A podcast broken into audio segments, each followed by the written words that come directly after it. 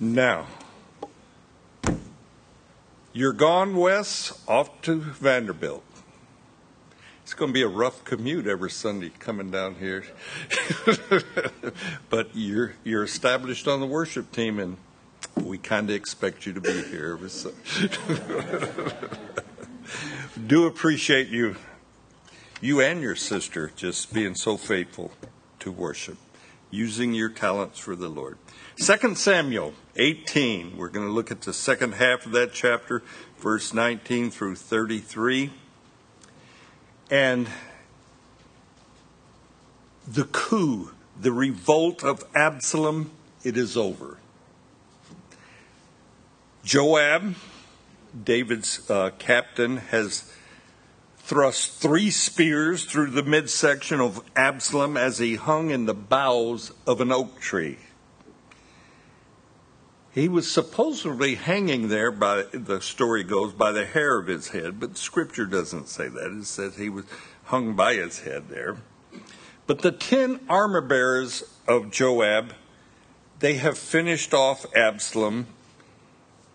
And Absalom's revolt against King David, it's over. Joab he blows the trumpet calling for all of David's troops to stop their pursuit of Absalom and his troops. And David has many loyal soldiers, and they've triumphed over Absalom.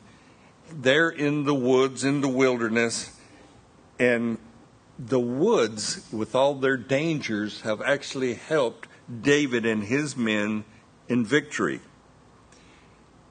Joab buries Absalom. He puts him in a pit, covers his body with a huge pile of stones, and Joab takes away the possibility of Israel memorializing Absalom. Yet you go to Israel today, and there's a monument there Absalom's tomb. Don't go by the monuments we know the monuments, most of them came by Constantine's mother, who went down into Israel and she began to anoint places as uh, places of um, uh, worship and this kind of thing. And you have to kind of put that aside when you visit Israel, knowing that many of these sites that are supposedly holy sites are nothing more than what somebody thought was a holy place. But Joab, David's general, has disobeyed David's command not to harm Absalom. Now, Absalom was David's third son. And we looked last week at how Joab kind of acted on his own in saving many lives of fellow Israelites who followed Absalom. Joab, in his actions, ended this civil war that's going on. But you can't overlook the fact that Joab was disobedient to David's command. And we asked the question last week, and I got a lot of responses on that. Was Joab right or wrong in disobeying David? Uh, the one Libby boy, Eli, he agreed with me. And Eli's about 10 or 11, so uh, hey, I had one person that agreed with me.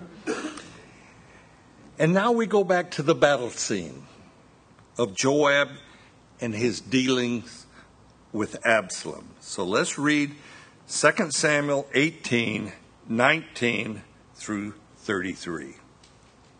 Then Ahimaaz, the son of Zadok, said, let me run now and take the news of the king, how the Lord has avenged him of his enemies. And Joab said to him, You shall not take the news this day, for you shall take the news another day. But today you shall take no news, because the king's son is dead. Joab just being a little sensitive to David's uh, personal feelings. Then Joab said to the Cushite, Go tell the king what you have seen. So the Cushite bowed low uh, to Joab and ran. And Ahimaaz, That's a difficult one for me. The son of Zadok said again to Joab, But whatever happened, please let me also run after the Cushite. So Joab said, Why will you run, my son, since you have no news ready? That's a good question. But whatever happened, he said, Let me run. So he said to him, Run. Then Ahimaaz ran by the way of the plain and outran the Cushite. Now David was sitting between the two gates, and the watchman went over up on the roof over the gate to the wall, lifted his eyes and looked, and there was a man running alone. Then the watchman cried out and told the king, and the king said, Is he alone? There is news in his mouth. And he came rapidly and drew near. When the watchman saw another man running, and the watchman called to the gatekeeper and said, There is another man running alone. And the king said, He also brings news. So the watchman said, I think the running of the first is like the running of Ahimaaz, the son of Zadok.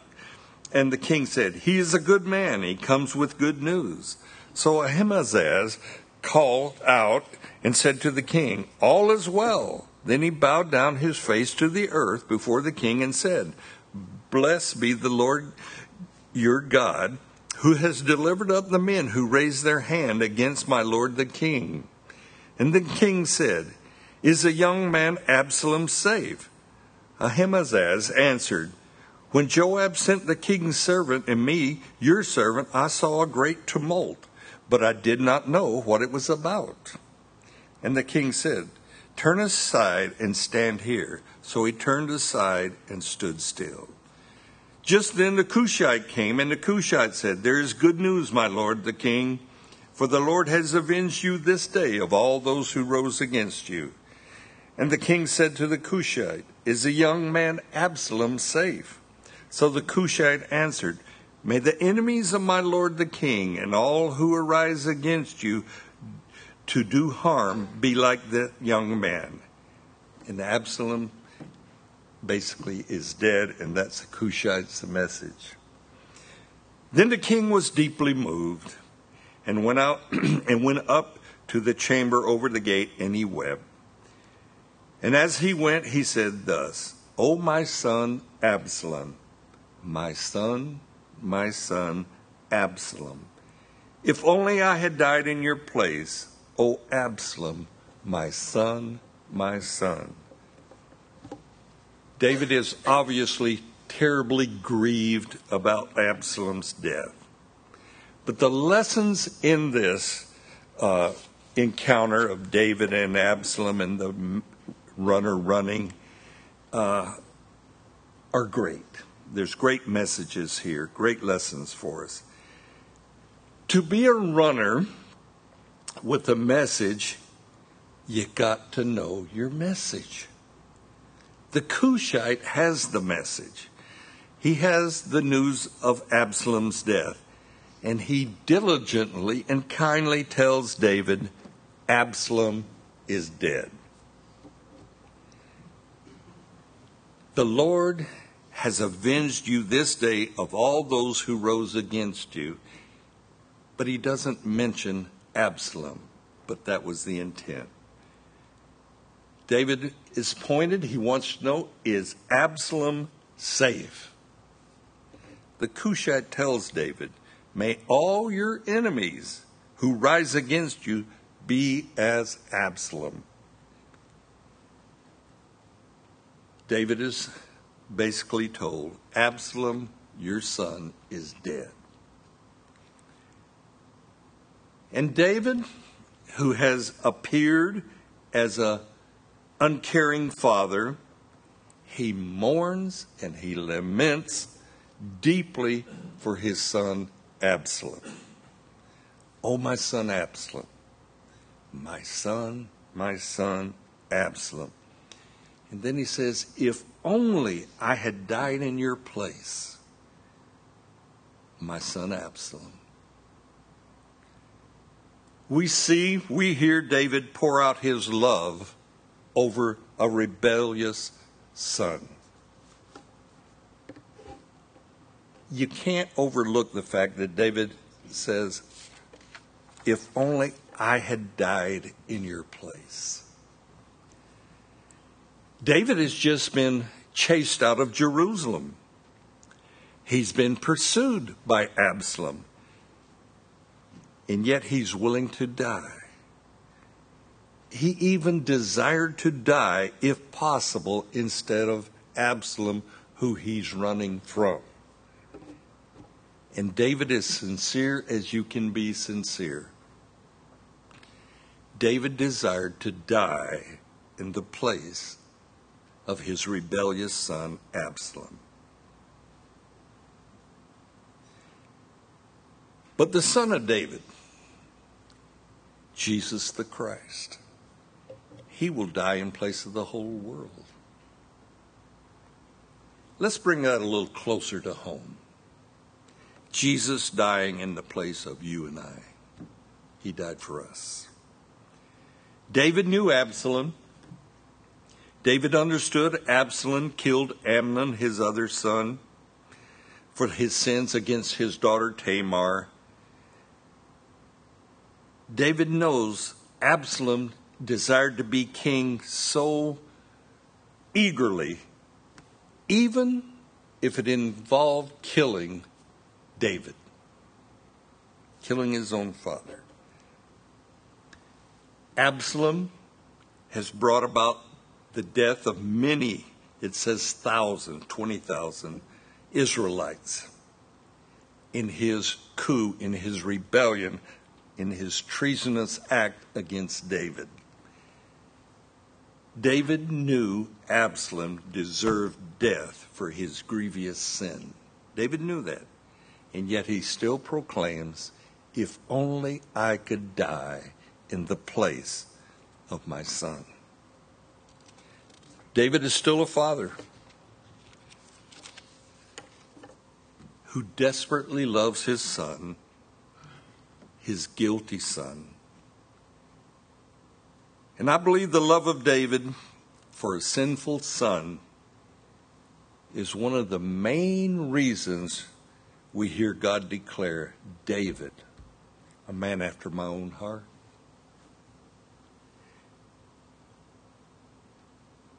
David, uh, not David, but Jesus realized his purpose on earth probably at a much earlier age than we would consider.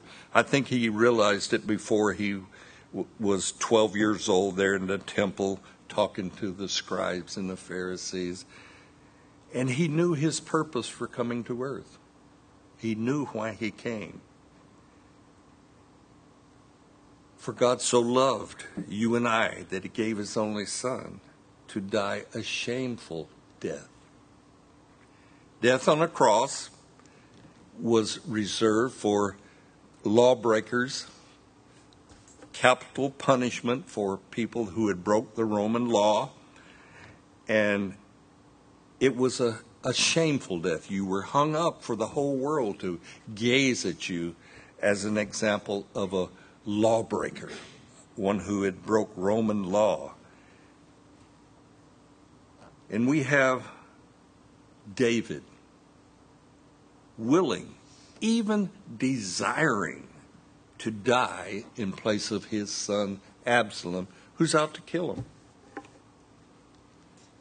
This gives us, to me, a graphic picture of God the Father willfully surrendering Jesus to be that supreme sacrifice for mankind. And David expresses the heart of God the Father, who also would have gladly died in the place of Jesus. And sometimes I think we miss that. God the Father, I say to you, was willing to die in the place of Jesus, but it had to be Jesus. David expresses the heart of God when he's wanting to die in place of Absalom. God gave us his only begotten son. Sometimes I think we get caught up in the crucifixion and how brutal it was, and it was brutal. And we miss out on the suffering of the Father.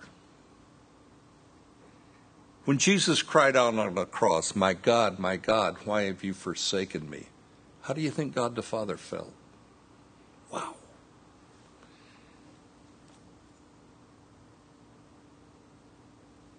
I think we have God the Father expressing his love for us through David when David cries out, I would have desired, I would have gladly died for you, Absalom, if I could have only died in your place.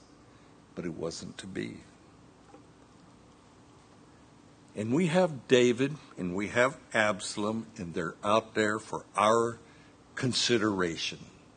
We get to look back on them and see the things that went on, see the rebellion of Absalom, and see the love of David. And it's, uh, it's touching to say the least. But let's go back to the runner, Ahimaaz, who wants to run to David with news, but Ahimaaz, he doesn't have any news. He wants to run, but he doesn't have a message. And then Joab says, Ah, go ahead and run if you want to run. And Ahimaaz outruns the Cushite who arrives at David's headquarters, but he has no news. David asks, Is Absalom safe? And Ahimaaz replies, I saw a great tumult, but I didn't know what it was all about. Wow. And David has Ahimaaz turn aside and he says, All right, go ahead, just stand over there. And Ahimaaz is an example of ambition and zeal, wanting to run, but no message. I get concerned for young men wanting to become a pastor or a teacher because it's a good profession. Some people actually choose to be uh, a pastor or a teacher because they think it would be appealing to stand before people and do this. Unfortunately, we have many pastors that have their sons follow them in ministry. And some of them, not all of them, some of them never were called to ministry and they travail without a message. It's unfair to these sons who are in pulpits and are in ministry, and it's unfair to their followers. These sons that enter the ministry and they want to run, but they don't have a message. Uh, Ahimaaz, we're told, was a good man. And it was assumed when he was seen that he had a good message, but he arrives and he has no message. Ministry has many tentacles to it. It has many directions it can take. And I never try to tell someone what they're called to. But if you're called to ministry, called to serve, you must resolve that issue first. Am I called to serve? Well, I think we're basically all called to serve. It's just not all will make their living from that ministry. But you got to resolve that issue. I was a young man in my late 20s when I had to resolve the call that God was putting on my life. I fought it, fought it for a while. I was like Jacob, I wrestled with the Lord. and for in my mind, as soon as I surrender to the Lord, He's going to have me go to some third world nation where there's hardship, where there's, you know, suffering and poverty and all these difficulties. And I wasn't ready for that. But I settled that issue finally.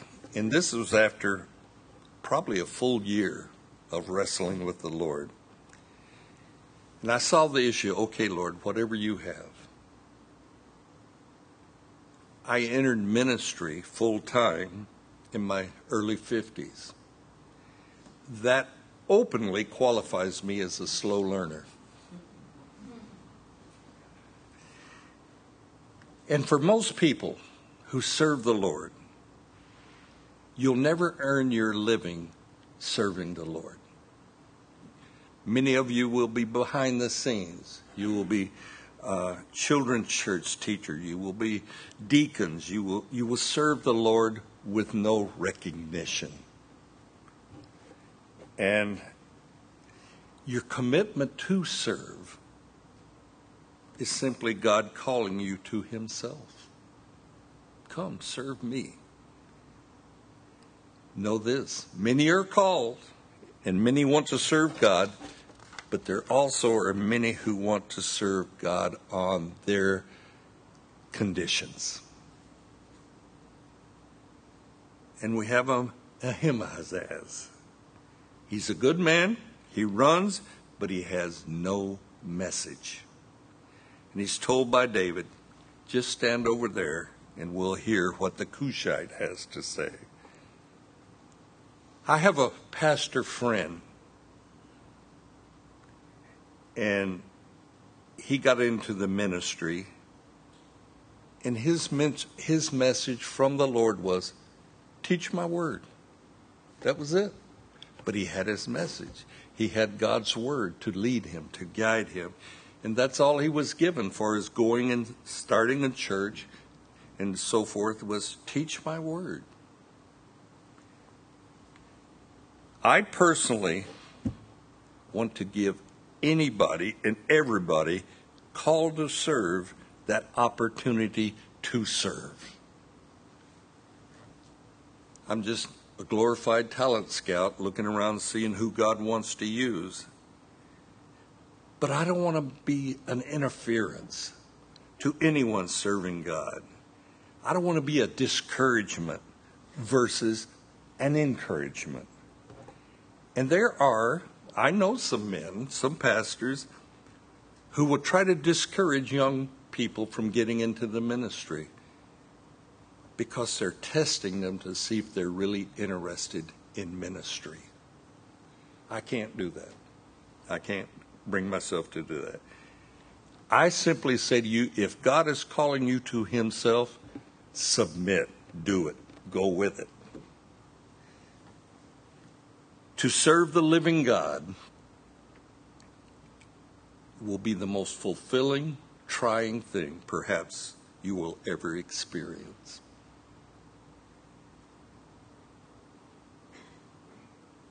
It's grace that God allows us to serve Him. God gets His work done through vessels like you and I. He chooses to use his people to promote his kingdom. That's God's ways. Many of the vessels are flawed. We've studied David. My goodness, David, he, knew how to sin. he, he had it down. But so do I, and so do you. And God still promotes his kingdom through flawed vessels but the word is if you're going to serve God, have a message, have something to tell, give the hope that lies within you, is what we're called to do. Amen. Amen. So, before I get you to stand and, and we close with prayer, I encourage anyone that they even suspect God is calling them to Himself, you go with it. He will show you, He will lead you, and He will give you a message. Amen. Let me get you to stand. We'll close.